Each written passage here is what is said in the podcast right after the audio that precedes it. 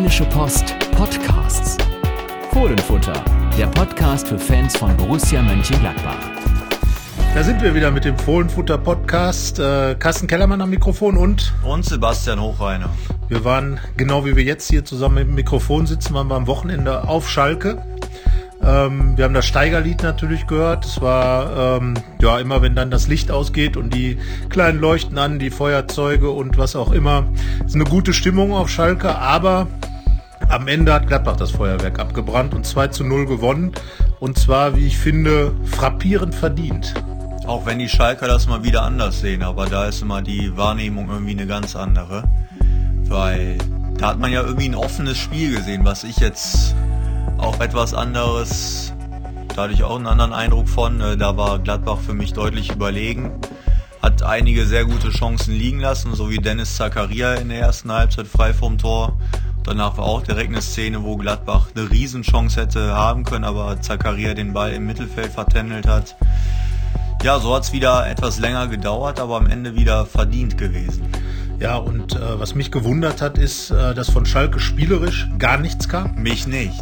Gut, du hast sie früher öfter gesehen, als du noch äh, für die Bild über Schalke berichtet hast. Aber ähm, da war ich schon sehr verwundert. Ich meine, es ist immer noch der deutsche Vizemeister der vorangegangenen Saison, aber äh, irgendwie hat sich das Ganze zurückentwickelt. Und Gladbach war, wie in den Spielen vorher auf Schalke auch, wir haben im Vorfeld ja drüber gesprochen, spielerisch überlegen, aber so überlegen, ähm, dass man eigentlich gar nicht das Gefühl hatte, dass da irgendwas passieren könnte von Schalker Seite. Es gab diesen einen Freistoß von Caligiuri, der ans Außennetz ging, als schon die Tormusik in Gelsenkirchen eingespielt So wurde. viel zu falscher Wahrnehmung. Ne? Genau, das passte, du hast recht, das passte eigentlich zu dem Gesamten, weil was Domenico Tedesco nachher gesagt hat, äh, dass so auf die eine, sprechen wir sicher gleich noch drüber, Szene ähm, mit der roten Karte gegen Alexander Nübel zu äh, reduzieren, war dann doch ein bisschen dünn. Jeden Fall. So ähnlich war es ja auch schon in der vergangenen Woche. Da hat ja der Augsburger Trainer darauf beharrt, dass das 1-0 von Oskar Wendt abseits gewesen sei. Lars Stindl wäre abseits gewesen. Genau, und das wäre verantwortlich dafür, dass Borussia gewonnen hat. Und diesmal soll es so gewesen sein, dass äh, die rote Karte des Schalker Keepers dazu geführt hat. Und die äh, passierte dadurch, dass Lars Stindl, wieder Lars Ja, Stindl, Lars Stindl, der Provokateur, nennen wir ihn mal so. einen äh, Freistoß schnell ausgeführt hat. Und zwar zehn Meter weiter vorne, als das Foul passiert ist. Und so kam es dann überhaupt erst zu dem Zweikampf Torgan Hazard gegen Alexander Nübel, wo Hazard dann ja deutlich gefoult wurde und der Keeper entsprechend die rote Karte sah. Ja, weil es eben eine Notbremse war, wobei der Ball lag deswegen so weit vorne, weil Salif Sané den nach vorne getragen hat. Also hat den Ball mitgenommen auf dem Weg zurück, um wahrscheinlich die Gladbacher nicht direkt wieder ins Spiel kommen zu lassen. Äh, Lars Stindl, äh, der ja vorher bei uns im Interview gesagt hatte, wir können auch anders, wir können auch mal äh, zickig und zäckig sein, äh, hat das dann gleich umgesetzt, hat ähm, den Ball dann gleich schnell gemacht. Äh, ja, und ähm, dann äh, war dann Nübel, sage ich mal, etwas unbeholfen im Zweikampf mit Hazard, hat ihn wirklich einfach umgerannt und äh, völlig zu Recht dann auch rot gesehen. Und äh, wir haben das ja auch geschrieben. Auf der anderen Seite gab es eine ähnliche Szene. Ohne den Torwart, Jan Sommer, der sein 150. Spiel zu Null gestaltet hat, sondern mit Nico Elvedi. Und der Also nicht das 150. Mal zu Null, sondern es war sein 150. Sein- genau, Spiel und und, das- da hat er zu Null gespielt. Und das zum zehnten Mal in dieser Saison. Ähm, und da war aber Nico Elvedi, der ähm, McKinney, der durch war, äh, den Ball ganz sauber vom Fuß getackelt hat. Und ähm, ja, der ist wie Nübel 22 Jahre alt, aber offenbar schon ein bisschen erfahrener. Und äh, hat damit dann dazu beigetragen, dass es eben zu null geblieben ist. Wer weiß, wenn da ein Tor fällt für Schalke, dann dreht sich das Ganze wirklich auf den Kopf. Aber insgesamt Spielverlauf äh, spiegelt sich dann doch im Ergebnis wieder. Und äh, Christoph Kramer hat tatsächlich sich selbst kopiert. ja, genau. Was er alles kann. Ja, normalerweise fallen ja immer noch auf der Playstation die gleichen Tore immer wieder. Aber diesmal hat es auch Kramer geschafft, genau das gleiche Tor wie vor fast einem Jahr zu erzielen. Da hat er nämlich in Hannover das 1-0 für die Borussia geschossen. Da kam, glaube ich, damals der Pass von Lars Stindl. Genau. Dieses Mal von Diesmal von Torgan Hazard. Rechts Annahme, der Ball verspringt so ein bisschen in die Höhe, aber perfekt auf den linken Schlappen. Und diesmal war es der rechte Winkel, damals war es der linke Winkel. Ja, Kramer kann's. Und äh, er ist jetzt nicht mehr so verdutzt, wenn er Tore schießt wie früher, äh, äh, sondern ist ja für ihn dann Standard, eben solche Tore zu schießen. Also er hat das, davor hat er ja auch ein Standardtor tatsächlich gegen Wolfsburg geschossen, als er einfach den Ball, während sich alle noch sortiert haben, ins Tor geschoben hat. Äh, auch sehr fuchsig und jetzt halt dieser doch wirklich richtig gute Schuss. Und das war dann auch die Vorentscheidung. Am Ende hat dann Florian Neuhaus auch auf Vorlage von Torgan Nazat das 2 zu 0 gemacht und ähm, damit eigentlich auch wirklich einen Spielstand hergestellt, der das Spiel auch wieder widerspiegelt. Einfach ein klarer Gladbacher Sieg äh, und in einer Manier, die äh, fand ich schon sehr spitzenteammäßig war. Ja, es ist ja oft so, dass Mannschaften Probleme haben, nach roten Karten überzeugend zu spielen weil dann ist klar, dann stellt sich der Gegner noch mehr hinten rein, aber Borussia kennt das ja mittlerweile und da hat man mal gezeigt, wie man eine in Unterzahl spielende Mannschaft auseinander nimmt und 62 Ballkontakte waren es vor dem 2 zu 1. Fast drei Minuten lang haben die sich den Ball hin und her gespielt, um dann im genau richtigen Moment die Lücke zu suchen und zu finden und dann das 2 zu 0 zu machen. Das war schon la Bonheur. Ja, so sagt man. Äh, Dieter Hecking war davon auch begeistert. Er hat gesagt, das ist ein Tra äh, Tor, das dem Trainer das Herzchen höher schlagen lässt. Ganz einfach, weil es aus der Ruhe heraus, aus der Geduld raus, das Passspiel ähm, hin und her gespielt, äh, den Gegner auseinandergezogen und äh, somit dann äh, auch wirklich gezeigt, dass man ganz geduldig gucken konnte. Hecking hat festgestellt, dass das Schalke irgendwie gar nicht wusste, was es tun sollte. Das ist eigentlich auch eine bittere Erkenntnis. Ja, Wenn ich 0 zu 1 zurückliege und der Gegner Gegner das Gefühl hat, dass ich nicht weiß, was ich tun soll. Aber ähm, ja, ist das so? Kann das so sein? Ja, das hat man ja auch offensichtlich sogar gesehen, weil McKenny war in der Zeit, stand er im linken Mittelfeld, also direkt vor den Trainerbänken und hat dann während dieser Ballstaffette tatsächlich zweimal mit Achseln zuckend und beschwerend Richtung seines Trainers, nämlich Domenico Tedesco, geguckt und sich darüber beschwert, dass hier gerade nichts passiert aus Schalke Sicht. Also haben die den Schalkern total in den Zahn gezogen und sie entnervt. Torgan Hazard sagte heute Vormittag auch, die hatten wahrscheinlich dann gar keinen Bock mehr hinterher zu laufen. Ja, und so hat man dann richtig schön den Gegner mürbe gespielt und ja. dann eiskalt zugeschlagen. Wie sagt man so schön, zurechtgelegt genau. und dann weggeschossen. Ja, also äh, wie gesagt, gerade diese, dieses zweite Tor ist natürlich für äh, Außenstehende jetzt schon ein Beleg dafür, dass die Gladbacher im Stil einer Spitzenmannschaft unterwegs sind. Man kennt das ja sonst nur von Bayern München in den Jahren zuvor, dass man einfach äh, nach hinten raus noch seine Tore schießt, im richtigen Moment dann zuschlägt, den Gegner ein bisschen äh, laufen lässt, mürbe spielt, wie du gesagt hast, und dann eben die Tore Tore erzielt. Ähm, beachtlich äh, finde ich, wie gesagt, noch ähm, die Art und Weise, wie äh, die Gladbacher diese Ruhe dann aufgebaut haben. Weil eigentlich war es eigentlich dasselbe Spiel wie gegen Augsburg in der Woche vorher. Äh, wir haben oben auf der Tribüne schon gesessen und uns kurz umgeguckt, welche Farbe das Stadion hat. Es war tatsächlich blau-weiß, es war die Schalke Arena, aber Gladbach ist aufgetreten wie eine Heimmannschaft. Über 60 Prozent Ballbesitz oder äh, knapp 60 Prozent Ballbesitz. Schalke stand, ja, weiß ich gar nicht, tiefer konnte man kaum stehen. Deswegen hat sich auch nichts geändert, als die rote Karte passiert ist. Ähm, ja, also insgesamt war es schon ein deutliches Kräfteverhältnis und äh, man hat gesehen, warum Gladbach Zweiter und warum Schalke nicht mehr Zweiter ist. Das stimmt. Zum Glück war es die Schalke Arena, weil sonst wäre es noch ein Stück kälter gewesen, denn es war ja ein Hallenspiel. Ja. Eins der wenigen in so einer Saison. Ähm, ja, aber wie du schon sagst, das ist mittlerweile ganz klar Spitzenmannschaftsniveau. Und ähm, man sieht halt auch, dass Borussia einfach gewachsen ist in dieser Saison, dass es halt diese Erfahrungswerte hat, wie es ist, lange ein 0 zu 0 zu spielen, vielleicht auch mal die ein oder andere Chance liegen zu lassen und der Gegner steht tief, aber man verliert nie die Nerven. Es ist immer behält Borussia die Kontrolle und weiß genau, wir können auch noch ein Tor in der 80. machen oder weiß gar nicht, wann fiel das Tor nochmal? In der Nachspielzeit sogar. Das nee, jetzt in der 85. Kramer. Genau. Und in der Nachspielzeit dann Neuhaus. Und genau wie, äh, wie im Spiel zuvor gegen Augsburg auch ein Joker-Tor. Da hat Patrick Herrmann ja noch getroffen nach seiner Einwechslung und damit den Sack zugemacht. Jetzt waren es zwei Joker-Tore. Ähm, glückliches Händchen vom Trainer, sagt man dann so schön, aber Hacking hat es ganz klar erklärt, Kalkül. Er hat gesagt, äh, Tobias Strobel war äh, gelb-rot gefährdet, hatte diese gelbe Karte bekommen, musste immer wieder in die Zweikämpfe, gerade in der Situation, hat dann äh, Christoph Kramer gebracht als Stabilisator dann noch hinten rein, hat dann Dennis Zakaria, der viel, viel gelaufen ist, viel gemacht hat, aber doch ein bisschen in der ganzen großen Summe unglücklich war, hat dann den etwas strukturiert spielenderen Florian Neuhaus reingebracht, der dann zwischen den Linien, wie Hacking sagte, ist auch so ein schöner moderner Fußballbegriff, also zwischen der Mittelfeld und der Abwehrreihe seine Wege gehen sollte, hat das dann auch geschafft, ist aber in die Tiefe gegangen beim Tor. Aber äh, und Patrick Herrmann sollte das Spiel in die Breite ziehen, um die Schalker Abwehr auseinanderzuziehen. Also klarer Plan von Dieter Hecking und man kann sagen, klar aufgegangen. Herrmann übrigens der Einzige, der bei diesem 62 Kontakte-Tor keinerlei äh, Ballkontakte selbst hatte. Ja, also, es haben elf Schalker und ein Gladbacher zugeguckt. Und Patrick Herrmann, mit dem äh, habe ich eben kurz telefoniert, der sagte dann noch, ja, ähm, also eigentlich hätte Michael Lang mich mal anspielen können, aber irgendwie hat er das vergessen. Und ähm, gut, er verbucht das jetzt mal unter Kult, dass er der einzige Nicht-Ballberührer bei dieser äh, doch Wahnsinnsaktion gewesen ist.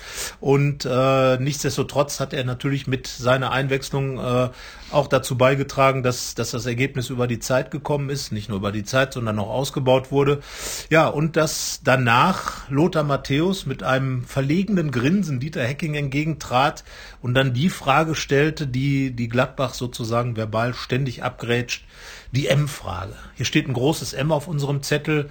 M, es gibt diesen Film von Fritz Lang, M, eine Stadt sucht einen Mörder. Hier würde ich eher sagen, eine Liga sucht ihren Meister und alle sagen, jetzt gibt's drei Kandidaten. Ja, die arme Borussia muss man ja sagen. Jetzt müssten die sich in den vergangenen Wochen damit rumplagen, dass wir ständig nach der Champions League fragen. Ja, die C-Frage. Und jetzt werden wir noch wahnsinniger und fragen, ob sie Meister werden können. Und nicht nur wir machen das, sondern auch die ganzen Experten. Weil. Sind wir keine Experten? Die äh, Experten, die, die, früher auch mal in der Bundesliga ah, gekickt haben. Die so. ehemaligen sozusagen. Genau, ähm, weil die Borussia ist ja jetzt Zweiter, hat es geschafft, München von dem Vize-Thron äh, zu verdrängen. Aber auch nicht richtig. Also es ist ja nur die Tordifferenz. Wir wollen das jetzt aus Sicht von Uli Hoeneß nochmal einordnen. Also ist Bayern also Zweiter. Also Bayern ist Zweiter genau. äh, qua Bayern sein, weil äh, Tordifferenz zählt im Fußball nicht. Genau, was also aber zählt. Was aber zählt, ist, dass äh, Borussia zwei Punkte auf Dortmund gut gemacht hat. Ja. Und nur noch sieben hinterm BVB ist.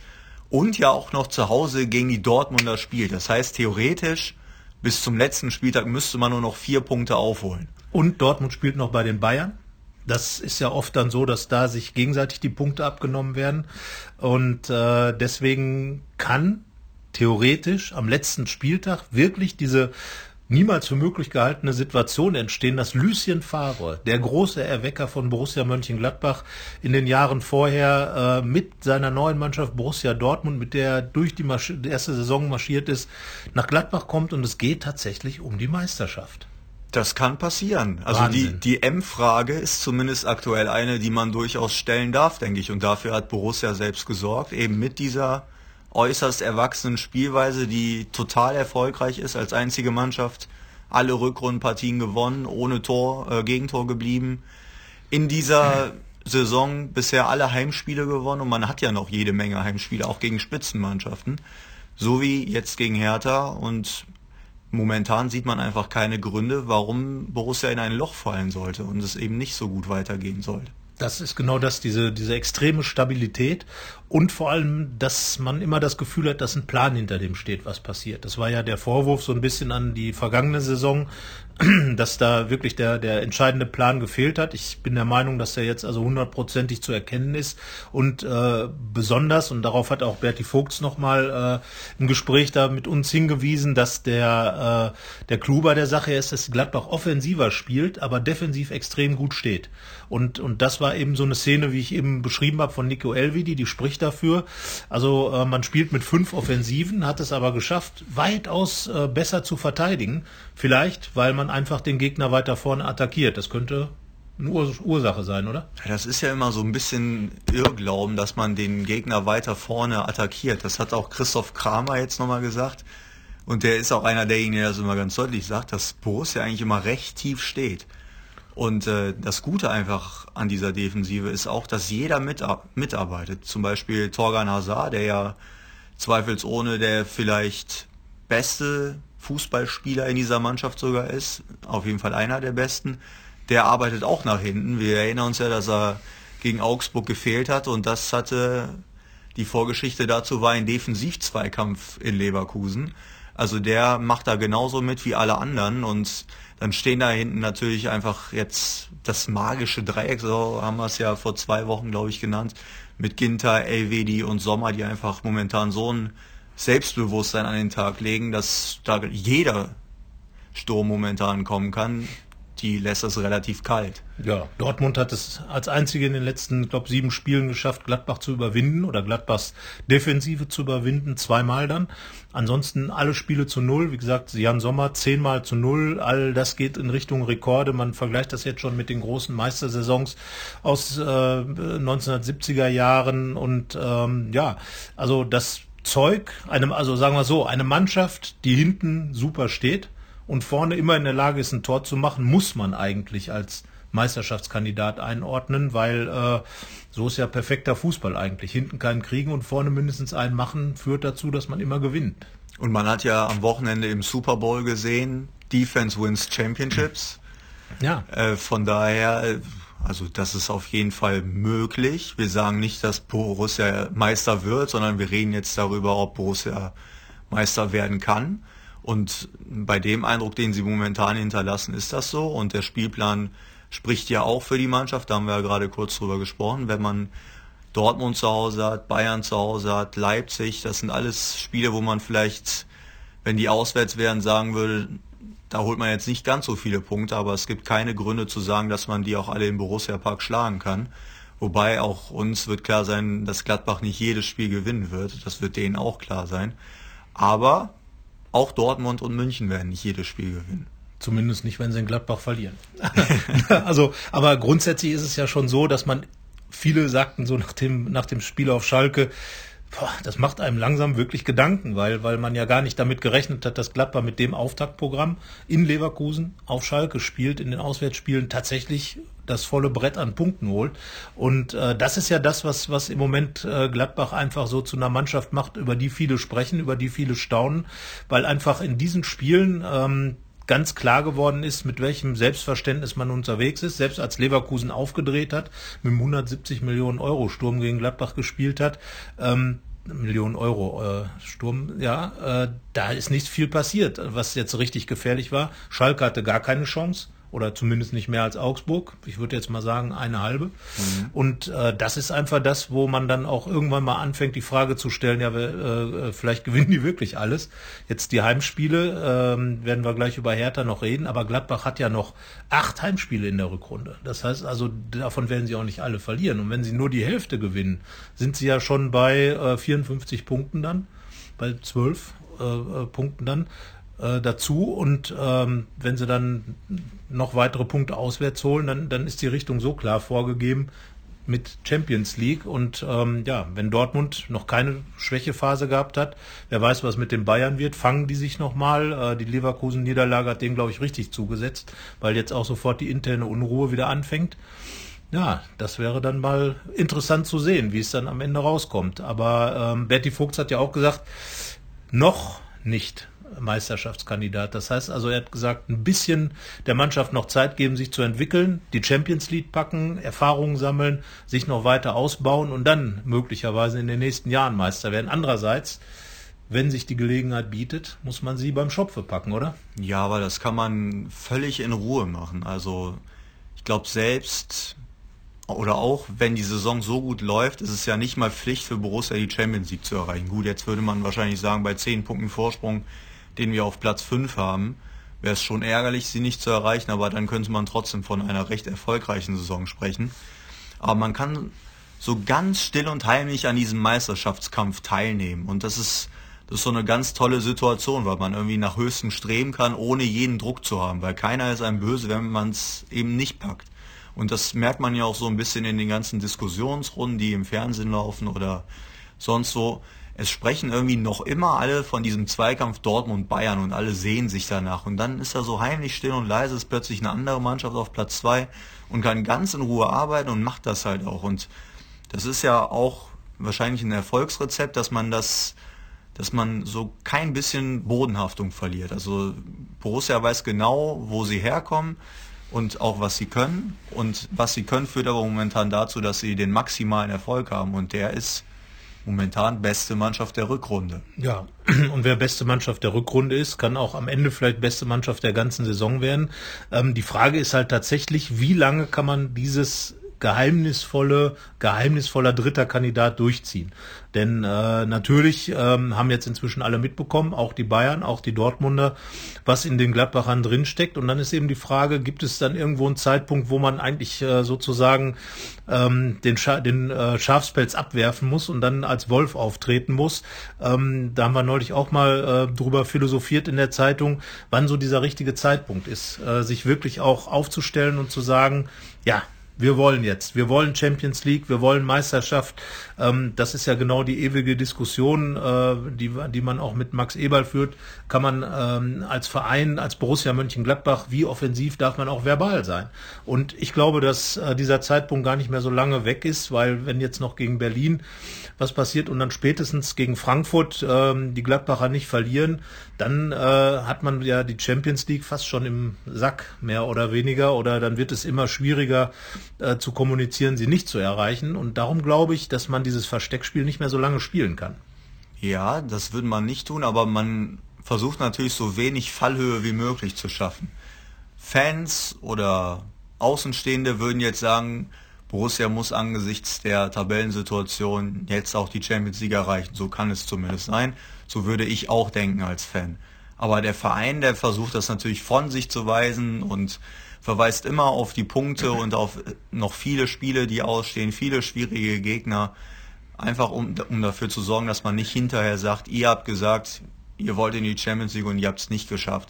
Von daher immer bescheiden bleiben, wenig Falle und damit fährt Borussia ja richtig gut. Und Bescheidenheit führt momentan zum Erfolg und warum sollte sie das auch nicht in den nächsten Wochen tun? Nur klar, wenn der Vorsprung so bleibt und noch fünf Spiele mehr gespielt sind, dann ist es schwierig zu sagen, Europa League wäre auch in Ordnung. Ja, also ich glaube sowieso, dass intern wie immer äh, überall äh, ganz anders gesprochen wird und äh, mit Sicherheit auch schon in gewisse Richtungen geplant wird, weil natürlich im Moment Max Eberl, ähm, auch wenn es darum geht, neue Spieler für die neue Saison anzusprechen, natürlich extrem gute Argumente hat äh, und denen mit Sicherheit die Tabelle hinhalten wird und sagen, hier Freunde, Denkt dran, was hier nächste Saison alles passieren kann im Borussia Park. Äh, wir haben ja schon magische Nächte erlebt und haben da wieder richtig Bock drauf. So wird das möglicherweise sagen, ohne zu viel sich nach außen zu lehnen. Und äh, wird aber auf jeden Fall damit hausieren gehen, äh, dass Champions League hier in Gladbach ein Thema ist. Vielleicht sogar noch mehr, dass man als Borussia Mönchengladbach zumindest in diesem Meisterschaftsrennen verbal mit dabei ist. Also von anderen verbal mit eingebracht. Aber äh, faktisch in der Tabelle sogar die Nummer zwei in Deutschland ist. Das ist natürlich für einen Manager, der möglicherweise an Topspielern, die man dann noch dazu holen will, äh, baggert, eine perfekte Ausgangssituation ähm, dass man nach außen natürlich so ein bisschen so den kleinen, bescheidenen Niederrheiner gibt. Passt natürlich zu Borussia Mönchengladbach, das war schon immer so, auch in der Fohlenzeit. Aber ich glaube, dass äh, natürlich die Strategie dahinter auch deutlich zu erkennen ist. Und äh, damit, ja, man könnte jetzt sagen, entlarvt ist, aber am Ende ist es natürlich so, dass jeder weiß, äh, maximaler Erfolg bedeutet was im Fußball? Ja, ja. so, und die Gladbacher haben nie was anderes gesagt, als dass sie den maximalen Erfolg haben wollen. Jedes Spiel zu gewinnen. So, wenn man das tut, das haben sie nicht geschafft bis jetzt, weil sie haben ja auch schon ein paar Mal verloren, unter anderem gegen Hertha BSC, den kommenden Gegner. Aber ähm, was sie geschafft haben, ist in der Rückrunde jedes Spiel zu gewinnen. So, und, und damit hat man natürlich, wie gesagt, äh, was hingestellt. Und äh, glaubst du, dass der Druck dadurch eher wachsen wird oder dass die Gladbacher diesen Druck in Energie umwandeln? Ich glaube, den wandeln die in Energie um, aber gleichzeitig behält Borussia, glaube ich, einfach diese, diese Coolness aus der Erfahrung heraus. Weil sie haben gemerkt, so wie wir es machen, ist es richtig und sie werden alles dafür tun, daran jetzt nichts zu verändern. Das hat auch Christoph Kramer nochmal gesagt, da sind auch Fußballer und Teams abergläubisch und äh, so in der Art Never Change a Winning Team, so sagen die dann niemals die Einstellung wechseln. Von daher glaube ich, lassen die da gar keinen Druck aufkommen. Und du hast ja gerade schon gesagt, Borussia jetzt als erfolgreicher Verein und Ruhe, das ist für mich so ein bisschen das Leverkusen der Anfang 2000, als sie ja mehrfach Vizemeister wurden, im Champions League Finale standen. Da ist Borussia noch nicht. Aber es ist für mich so ein bisschen vergleichbar. Das ist halt wirklich so ein sehr erfolgreicher Verein in einem wirklich ruhigen Umfeld ist und dass dann auch die Spieler merken werden, da kann ich meine Arbeit verrichten, ohne dass ich dem riesigen medialen Druck ausgesetzt bin, wie das bei den Bayern ist und wie das auch in Dortmund ist. Bei Schalke wahrscheinlich ja, auch. Bei Schalke sowieso, noch ist man da nicht mehr erfolgreich. Und ähm, das macht Borussia sicherlich zu einem sehr interessanten Verein. Ja, da bin ich äh, genau der Meinung und bin auch sehr gespannt, welche Spieler dann am Ende hier auf, äh, aufkreuzen werden. Es ist ja schon im Winter viel spekuliert worden. Wahrscheinlich werden es am Ende wieder Spieler sein, mit denen man so gar nicht gerechnet hat, weil wie gesagt ähm, die Situation, in der Borussia ist, die ist wirklich ähm, sehr werbewirksam, werbeträchtig mhm. und ich glaube, dass ähm, beispielsweise der Wechsel von Matthias Ginter äh, von Dortmund zu Gladbach ähm, selbst in einer ganz anderen Situation gezeigt hat, dass äh, Fußballspieler heutzutage vielleicht auch nicht nur auf den immer größeren Schritt gucken, sondern auf den Schritt zu sagen, äh, da bin ich wirklich jemand, da bin ich wer, da spiele ich, da habe ich meine feste Position, so wie es Ginter gemacht hat. Und ähm, dann ist halt auch die Frage, wie es für Torgan Satan am Ende rüberkommt. Aber ich bin mir relativ sicher, es werden noch ein paar interessante Namen hier aufkreuzen äh, im nächsten Sommer. Aber äh, im Moment müssen es die richten, die, die da sind. Und da waren wir uns ja auch, glaube ich, einig, dass es sehr, sehr richtig war, nichts zu verändern. Genau, weil der Kader ist richtig gut, also zumindest richtig gut aufeinander abgestimmt. Momentan ist kaum jemand verletzt. Wir haben den Langzeitverletzten Ducouré, wir haben äh, Raphael, der noch ein bisschen ausfällt. Keen Bennett kehrt jetzt auch zurück. Also warum soll man da nochmal eine unnötige zusätzliche Konkurrenzsituation schaffen? Weil eigentlich sind ja alle Positionen doppelt besetzt. Vielleicht so der linke Verteidiger ist vielleicht so ein bisschen der Schwachpunkt, wenn es darum geht, einen richtig starken Bundesliga-tauglichen zweiten Mann zu haben. Aber da gibt's immer noch einen Fabian Johnson, das sollte man nicht vergessen, der das schon in Länderspielen der USA gespielt hat. Ja, also insgesamt ist der Kader so gut aufgestellt, dass man da nichts mehr machen musste, einfach um auch den Seelenfrieden weiterhin aufrechtzuerhalten. Ja, und ich glaube, das äh, ist letzten Endes, und das kommt, glaube ich, auch in vielen Gesprächen, die wir in den vergangenen Wochen geführt haben, heraus, dass dieser Seelenfrieden ganz entscheidend am Erfolg beteiligt ist. Berti Vogt hat das auch nochmal gesagt, dass er eben feststellt, dass in dieser Mannschaft richtige Teamarbeit geleistet wird, vom äh, ersten bis zum 26. Mann.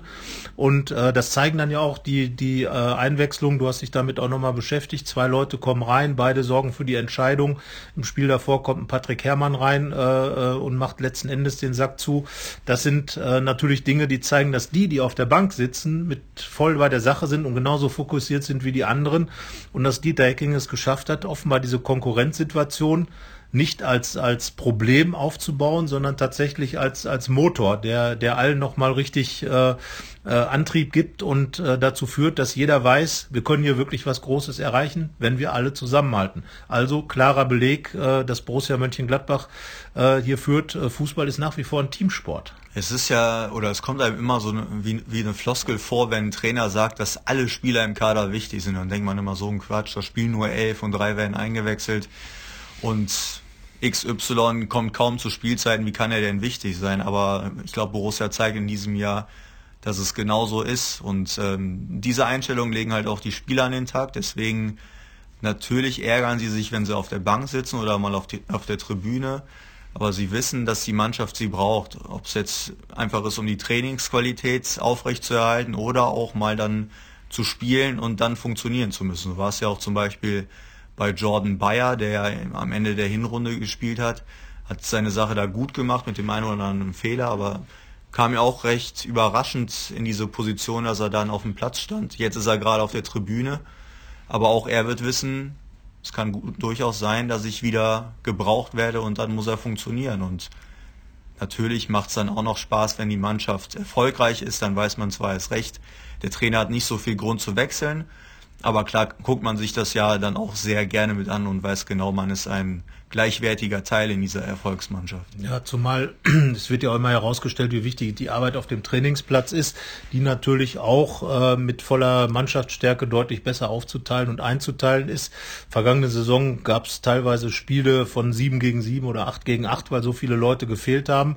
Jetzt gibt's immer ein konkretes zehn gegen zehn, elf gegen elf und äh, da kann man natürlich auch wunderbar Abläufe einstudieren. Äh, man hat das gesehen, wie gesagt, das 2 zu 0 wo eigentlich die komplette Mannschaft äh, dran beteiligt war äh, in der Passfolge, dann im richtigen Moment diesen, diesen Weg zu gehen, wie Torgan sagt. Das sind ja Szenen, die man so in der Saison schon ganz oft gesehen hat, die auch immer wieder zu Toren geführt haben. Jetzt mal aus dem Rückraum, oftmals äh, aus dem Spiel heraus. Ähm, beispielsweise gegen Augsburg ist äh, Oskar Wendt direkt in der ersten Minute über links ähnlich durchgekommen. Da hat dann Lars Stindl den Ball verpasst. Also es gibt schon eine ganz klare Struktur im Gladbacher Spiel. Auch das halte ich für sehr wichtig, ähm, gerade äh, wenn es darum geht, äh, sich auf sich selbst verlassen zu können. Und dieses Selbstverständnis, das ist, glaube ich, der nächste Punkt. Ähm, jeder weiß, was der andere macht und jeder weiß auch, dass der andere es richtig macht. Und jeder weiß, dass man den Gegner schlagen kann, auch wenn es spät ist, so wie halt in den letzten beiden Spielen. Also momentan kann Borussia nichts aus der Ruhe bringen. Es wird wieder solche Situationen geben. Wer weiß, ob das schon am Samstag sein wird? Ich glaube nicht. Hertha BSC kommt. Hertha BSC, ähm, wie Borussia, eine ehemalige Mannschaft von Lucien Favre, der auch in Berlin äh, gewirkt hat und dazu, äh, dazu getan hat, dass äh, Berlin internationalen Wettbewerb erreicht hat, Vierter geworden ist aber äh, sein Schüler sozusagen, Paul Dada, ist jetzt vier Jahre im Amt. Also ähm, das vier? ist mehr, oder? Nein, vier. Habe ich heute in, im Tagesspiegel gelesen. Das, das ist schon ewig da. Gefühlt. Ja, gefühlt ja. Also er war vorher aber Spieler. Ja, ja, das ist. also er hat als Spieler da angefangen. Naja, jedenfalls Dardai lange im Amt. Dieter Hecking inzwischen ja auch schon reichlich äh, Borussentrainer seit ähm, äh, Januar, also das erste Spiel dann im Januar 2017. Das ist ja auch schon jetzt dann knapp zwei Jahre her äh, oder über zwei Jahre mhm. her. Also von daher ähm, zwei Leute, die reichlich Erfahrung haben. Und im Hinspiel war es tatsächlich so, wir haben uns darüber unterhalten, dass Dardai Hackings Spiel komplett entschlüsselt hat. Hertha hat Gladbach in der ersten Halbzeit überrannt, hatte unglaublich viele Chancen im Strafraum, hat dann auch äh, äh, deutlich gewonnen und ähm, ja, das war eigentlich neben Freiburg das einzige Spiel, in dem das Gladbacher Konzept überhaupt nicht funktioniert hat. Ich war ja nicht vor Ort, ich habe das Spiel auch, äh, glaube ich, nicht gesehen, vielleicht in der Konferenz. War das denn dann so, dass Borussia da einem starken Pressing ausgesetzt war? Weil da habe ich auch schon zum Beispiel bei dem 0 zu 0 in Sinsheim gegen Hoffenheim und in Dortmund gesehen, dass sich Borussia damit hin und wieder mal schwer tut. Es war tatsächlich so, dass die Berliner es geschafft haben, die Außenstürmer quasi weit vorne zu binden und dann immer wieder auf den Außenverteidiger gegangen sind. In dem Fall war es dann Nico Elvedi und über die Seite dann immer wieder reingekommen sind, weil sie eben da Druck aufgebaut haben im Spiel und äh, das äh, sehr geschickt dann das Spiel auch über die Flügel gezogen haben, weil sie eben die Gladbacher tatsächlich unter Druck gesetzt haben und, das muss man sagen, ähm, auch klar wurde, wenn die Außenspieler in diesem 4-3-3, die außen, offensiven Außenspieler nicht richtig nach hinten arbeiten, sind riesige Lücken da. Das haben die Berliner sehr gut kreiert, äh, würde ich ich sogar sagen, diese Situation. Und wenn Gladbach unter Druck gerät, was ja oftmals aufgrund der eigenen Spielweise nicht passiert, dann äh, glaube ich schon, dass da natürlich äh, dieser eine fehlende Mann im äh, Mittelfeld und nicht jeder seine, seine Läufe dann macht, schon ein Problemfall sein kann. Das kann auf jeden Fall der Fall sein, aber vielleicht hat daraus wird Borussia ja auch gelernt haben und äh, gerade so ein Spiel wie in Hoffenheim, ich habe es ja gerade angesprochen, da war es ja auch so, dass die beiden offensiven Außen dann schon fast mit auf die Außenverteidigerposition gegangen sind, also schon auch gelernt haben, defensiv zu arbeiten. Also sowas wird wahrscheinlich nicht mehr passieren. Trotzdem natürlich schwere Nummer Hertha, gerade eine sehr robuste Mannschaft, die aber auch an einem guten Tag einen guten Ball spielen kann. So war es ja auch in der letzten Saison hier. Ja. Das war ein Spiel, äh, wir waren ja beide da. Ähm, ja, eigentlich sehr skurril. Gladbach gewinnt das Spiel mit 2 zu 1. Äh, es war äh, Torgan Hazard-Spiel, meine ich. Ist eingewechselt worden, hat dann beide Tore gemacht. Ja. Und äh, danach gab's Pfiffe. Das hört man ja relativ selten im Fußball, dass eine Mannschaft, die ihr Spiel gewonnen hat, ausgepfiffen wird. Und da war natürlich der ein oder andere extrem pikiert in Gladbach, weil ähm, das kennt man natürlich von den Gladbach-Fans so nicht. Aber das war so das Spiel, was irgendwie gespiegelt hat, dass die gesamte Saison irgendwie, oder zumindest die Rückrunde insbesondere, irgendwie nicht so angekommen ist. Weder bei den Spielern noch bei den Fans noch so überhaupt. Und äh, ja, man hat sich so durchgewurschtelt und am Ende war dann irgendwie alles. Und das Hertha-Spiel war genau das, was das irgendwo wieder gespiegelt hat. Und jetzt, äh, ja, die Situation ist ja komplett anders. Es war ja auch so ein Spiel, wo Hertha hätte gewinnen müssen und Borussia hat es dann gewonnen. Also drei Punkte, die sehr unverdient waren und sowas gab es ja in dieser Saison noch so gut wie gar nicht. Der in Hoffenheim, da sagen sie, Ganz klar, das war ein sehr glücklicher Punkt. In Leverkusen kann man darüber streiten, ob vielleicht ein Unentschieden nicht das richtige Ergebnis gewesen wäre, aber ansonsten die Punkte, die man eingefahren hat, die hat man sich auch redlich verdient. Und äh, deswegen sind die Fans jetzt natürlich viel glücklicher auch und nehmen halt auch in Kauf, dass es nicht mehr so dieses spektakuläre Spiel ist, was ja in Mönchengladbach des Öfteren an den Tag gelegt wurde. Aber klar, wenn der Erfolg da ist, dann ist auch dem Fan relativ egal, wie das zustande kommt. Hm, weitgehend. Das Berlin-Spiel letzte Saison war eben anders. Aber ähm, glaubst du, dass die, aber die erste Halbserie war ja wirklich ein bisschen durch spektakuläre Spiele gekennzeichnet, dass Gladbach sich nochmal verändert hat äh, im Erwachsenwerden und, und jetzt cooler geworden ist? Oder dass es vielleicht so ist, dass sie noch gar nicht ihren, ihr Spiellevel wieder erreicht haben, was sie in der Hinrunde hatten und äh, die Konkurrenz sich richtig warm anziehen muss? Also das Spiellevel haben sie noch nicht erreicht, weil dafür fehlt zum Beispiel die äh, Chancenausbeute, die ist dafür einfach noch zu schlecht. Die Frage ist ja, wenn jetzt so ein Spiel gegen Augsburg, wenn man da eine seiner Chancen in der Anfangsphase macht, wie dann das Spiel weitergeht. Dann kann es natürlich auch sein, dass Borussia dann den Gegner umgangssprachlich abschießt. Ähm, aber so war es halt der Fall, dass es lange 0-0 gestanden hat und das ist dann wahrscheinlich auch so ein Prozess, dass man dann so ein Umdenken hat, gut, jetzt ist es halt, dass es 0-0 steht, dann spiele ich aber trotzdem weiter meinen Stiefel runter und finde mich damit ab und habe auch die nötige Geduld. Es kann aber natürlich immer passieren, dass Gladbach mit seiner Offensivkraft explodiert und mal einen Gegner aus dem Stadion schießt, klar. So, und äh, das gegen Berlin schon ein paar Mal passiert in der jüngeren Vergangenheit im Borussia Park. Äh, kann, kann ich mir im Moment nicht so vorstellen, weil die Berliner halt auch relativ kompakt in dieser Saison stehen und eigentlich äh, auch gut organisiert sind, so dass, dass man sich jetzt so ein Auseinanderbrechen auf den ersten Blick nicht vorstellen kann. Aber ähm, vielleicht ist es tatsächlich so, dass, dass die Borussen erstmal in dem ersten Saisonteil, ich sag mal so im ersten Drittel, waren ja wirklich schon ein paar spektakuläre Dinger dabei. Und äh, jetzt in der Rückrunde ähm, tatsächlich das Spiel noch nicht wieder so gefunden haben, finde ich, liegt auch ein bisschen an äh, daran, dass Jonas Hofmann noch nicht wieder diese unfassbare Präsenz hat wie in der in der äh, Hinserie, weil er immer äh, zwar viele Anläufe macht, er hat das jetzt auf Schalke ein paar Mal gut gemacht, aber die die ganz großen Balleroberungen, der Effekt ist noch nicht wieder so da wie wie in den in den Wochen äh, der der Hinserie. Und äh, deswegen ist die Abwehr in diesem Fall und und der Torwart äh, mit entscheidend, dass die die Punkte eingefahren worden sind und irgendwann, da gebe ich dir recht, könnte natürlich ein Spiel kommen, wo Borussia dann wieder so richtig aus sich rausgeht und das Spiel richtig befreit dann losgeht. Ähm, gegen Augsburg fehlte Torgan Hazard, mit dem das vielleicht nochmal anders ausgesehen hätte. Ähm, ja, und Alassane Player ist auch noch nicht wieder da, wo er war. Also das ist er mit Jonas Hofmann, waren das ja die beiden, die das neue Gladbach sozusagen belebt haben. Und im Moment, Hofmann ist nach seiner Verletzung noch so ein bisschen auf der Suche nach seiner Topform. Er macht's gut, aber noch nicht so gut wie vorher. Und Alassane Plea haben wir äh, in Schalke oder auf Schalke noch drüber gesprochen, geht so im Moment. Ne? Die Sachen, die zu bemängeln sind, die sind in der Offensive zu finden. Ja. Und da ist Alassane Plea einer derjenigen, die noch nicht die Topform haben. Wir haben ja auch den Formcheck gemacht vor der Rückrunde und da war ja auch Alassane Player derjenige, der mit am schwächsten bewertet wurde. Hat dann in Leverkusen das Tor gemacht, aber diese Situation war die bisher einzig gute eigentlich in diesen drei Spielen. Auch in Leverkusen hat er ja so gut wie nicht stattgefunden. Ja, drei Torschüsse. Genau.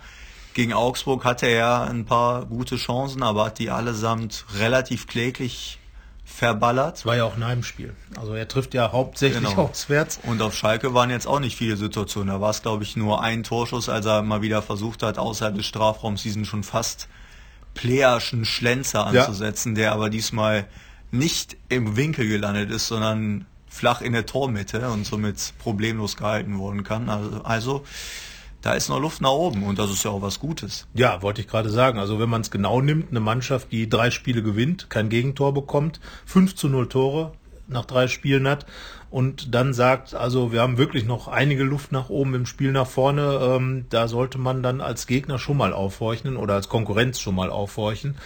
Ähm, ja, dann ist eben die Frage, äh, wie spielt dann Hacking jetzt? Das heißt, Hacking wird ja nicht spielen, sondern welche Spieler schickt er auf den Platz?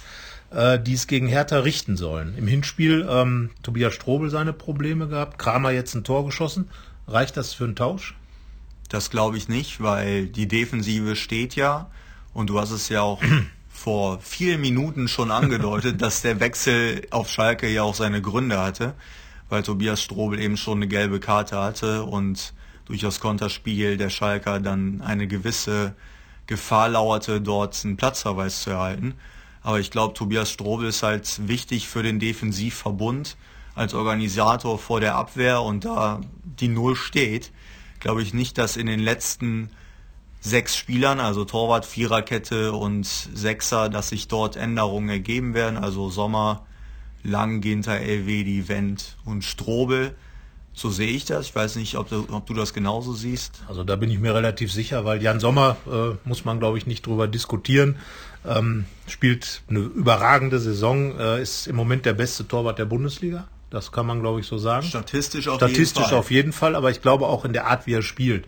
Einfach so diese, diese unglaubliche Präsenz, dieses sehr, sehr gute Stellungsspiel, kaum äh, spektakuläre Paraden dabei, aber immer sicher, äh, hat, glaube ich, in diesen äh, drei Spielen nicht einmal einen Ball irgendwie nicht 100% sicher aufgenommen. Und das ist, glaube ich, was, was der Mannschaft sehr viel Sicherheit gibt. Michael Lang hat sich, glaube ich, gefunden. Der ist in der Bundesliga besser angekommen als in der Hinrunde. Hat ja jetzt auch noch ein bisschen mehr Zeit gehabt. Äh, er wird mit Sicherheit nicht das mehr der. Das Tagebuch hat ihn besser das gemacht. Das Tagebuch. Er war ja, äh, um darauf nochmal hinzuweisen, äh, während des Trainingslagers äh, Autor für uns bei der äh, Rheinischen Post, hat uns ein Tagebuch produziert, ein bisschen von sich preisgegeben, hat auch, äh, ich habe nochmal kurz mit ihm gesprochen, gesagt, hat riesen Spaß gemacht, äh, sowas mal zu machen. Das war für ihn jetzt auch neu, so etwas. Und äh, ja, dann war es das. Ja. Das hat ihn stark gemacht und er hat sich sozusagen nach vorn geschrieben. Genau. Sonst schreiben andere die Mannschaft nach vorne und sowas jetzt Michael Lang selber. Ginter Elvedi haben wir schon drüber gesprochen, überragend beide. Äh, Nico Elvedi äh, jetzt wie gesagt auf Schalke mit dieser einen Aktion. Ginter war so ein bisschen wackelig teilweise im Aufbauspiel, aber Elvedi äh, eine hundertprozentige Leistung wurde auch nochmal von Dieter Helking explizit gelobt, dass er sich entwickelt hat, dass er als als Typ auch nochmal einen Schritt nach vorne gemacht hat. Naja und Oskar Wendt ist halt Oskar Wendt, der macht seinen Job. Äh, Gerade in Heimspielen halte ich ihn aber für sehr wichtig, weil er immer wieder auch Offensivaktionen haben kann, wie gegen Augsburg. Und äh, deswegen auch da 100% Strobel geht eigentlich nichts dran. Christoph Kramer ist dann einfach der Härtefall in dieser Saison, der äh, von Strobel verdrängt worden ist. Naja, und vorne die Dreierreihe, Plea, wir haben über ihn jetzt gerade ein bisschen äh, gemeckert. Ich glaube aber trotzdem, dass er spielt, weil ein Spieler, der aus dem Nichts Tore machen kann, kann kein Trainer der Welt auf die Bank setzen. Lars Stindl als Typ, unglaublich wichtig für die Mannschaft. Könnte auch noch zulegen, spielerisch und als, als Torjäger und Hazard als bester Gladbacher Stürmer ist auch gesetzt. Ja, und Plea, die, diese, diese reinen Torjäger, denen musst du ja auch so ein Gefühl geben, dass sie halt gebraucht werden und dass halt auch immer die Möglichkeit da ist, dass sie das Tor machen können. Und das ist halt einfach sehr wichtig, dass man den dann nicht einfach nach zwei oder drei schlechten Spielen auf die Bank setzt. Einfach des Gefühls wegen, weil Tore schießen liegt halt oft nicht einfach an Fähigkeiten, sondern an Gefühlen. Weil es ist ja dann so, wenn es einmal läuft, dann läuft's halt und wenn du Scheiße am Fuß hast, hast du Scheiße am Fuß. Ja, das äh, haben schon ganz andere festgestellt in der Bundesliga. Und äh, Alassane Plea hat ja, das belegt dann auch deine These, in der Hinrunde teilweise in Serie getroffen, hat drei Tore in Bremen gemacht und ich glaube, wenn er einfach mal äh, auch beim Heimspiel früh ein Tor reinmacht, dass er dann vielleicht auch vielleicht mal doppelt knipst oder sowas, wird man sehen. So, dann haben wir noch die acht und da ähm, sind wir ja schon der Meinung, dass da die einzige Position ist, wo jetzt abgewechselt wird. Jonas Hofmann ist gesetzt, 100 Prozent, und an seiner Seite hat sich Dennis Zakaria in, äh, hat so ein bisschen am Neuhaus gekratzt, würde ich sagen, in der, der jetzt nicht so eine starke Vorbereitung, das hast du auch festgestellt und geschrieben in deiner äh, Bewertung der Vorbereitung und es ist genau das eingetreten. Zakaria ist wesentlich näher dran als in der Hinrunde. Also es gibt ja die falsche 9, es gibt die abkippende 6 und wir haben die abwechselnde 8. Ja, das war natürlich aus äh, rein äh, Gründen natürlich des doppelten A. also eine schöne genau. Alliteration. Ähm, und nee, äh, aber es ist halt so, Zakaria, der dynamischere, der körperlichere Spieler, robustere Spieler, ist halt in Auswärtsspielen dann vielleicht derjenige, der die Nase vorn hat. Neuhaus, der spielerisch starke, fußballerisch top, der ist dann derjenige in den Heimspielen vielleicht. Also gehen wir auch davon aus, gegen Hertha wird Florian Neuhaus wieder von Anfang an spielen. Und das ist ja auch das, was Dieter Hecking nach dem Spiel auf Schalke erzählt hat. Dass er einer ist, der zwischen den Linien sehr gut unterwegs ist und dass er auch gerade in Spielen gegen tiefstehende Mannschaften dann ein entscheidender Faktor sein kann. Und Hertha, auch mit der Offensivstärke, erwarte ich jetzt schon, dass sie relativ defensiv stehen. Ja, deswegen haben wir halt unsere Aufstellung, äh, also im Prinzip die gleiche wie gegen Augsburg. Nicht Mit ganz, weil da hat ja Torgan Hazard, genau, mit Torgan Genau. Hazard, der immer gesetzt ist, wenn er fit ist. Also da gibt schon eine klare Einteilung. Und ähm, ja, du, du tippst immer richtig, also sag mal eben das Fast. Endergebnis. Äh, ich sage tatsächlich, weil es ja ein Feiertag sein wird. Das wird nämlich, äh, es wird nämlich Geschichte geschrieben. Ja, es kann der Samstag. 13. Heimsieg in Folge, das hat es noch nie gegeben. Deswegen mein Torschützentipp zum 1 zu 0 für Borussia auch ganz klar Lars Stindl ist. Er hat die Rückennummer der Nummer 13. 13. Es wäre so schön. Und welche Spielminute wird es sein? Die zwölfte wahrscheinlich nicht, sondern die danach. die 14. auch nicht. Wir legen uns auf die 13. fest. Also 13, 13, 13. Den 13. Sieg hat Gladbach schon eingefahren auf Schalke. Aber ich tippe jetzt nicht 13 zu 0, Nein, sondern das wäre ein 3-0. neuer- 3-0, das ist ein sehr klares Ergebnis. Und ähm, ich habe ja zuletzt immer sehr defensiv getippt, 1-1 auf Schalke. Und ich sage 2 zu 0, weil Hertha äh, gut steht, sage Stindl schießt das erste Tor und dann gönne ich es doch mal dem Herrn Plea das zweite Tor zu schießen. Und ähm, das wäre dann ja tatsächlich dieser Rekord, 13 Heimspiele am Stück ohne äh, äh, gewonnen. Das gab es noch nie in der Gladbacher Geschichte. Wir sind gespannt, ob wir Geschichte erleben. Also das wäre dann ja was. Und bis dahin äh, sagt ihr uns, äh, was ihr von dem Spiel erwartet, wie eure Aufstellung ist, wer die Torschützen sein werden und was wir im Podcast so alles uns nochmal vornehmen können. An Themen, an äh, Nicht-Themen, an was auch immer. Für heute dann in der Nachspielzeit bereits angelangt. Vielen Dank fürs Zuhören und äh, wir freuen uns auf ein sportverbundenes Vergnügen. Ganz genau. Viel Spaß beim Feiern des 13. Heimsiegs in Folge und wir hören uns dann in der nächsten Woche wieder. Genau, vor dem Spiel gegen Dann geht's nach Frankfurt. Topspiel. Bis dahin, tschüss. Tschüss.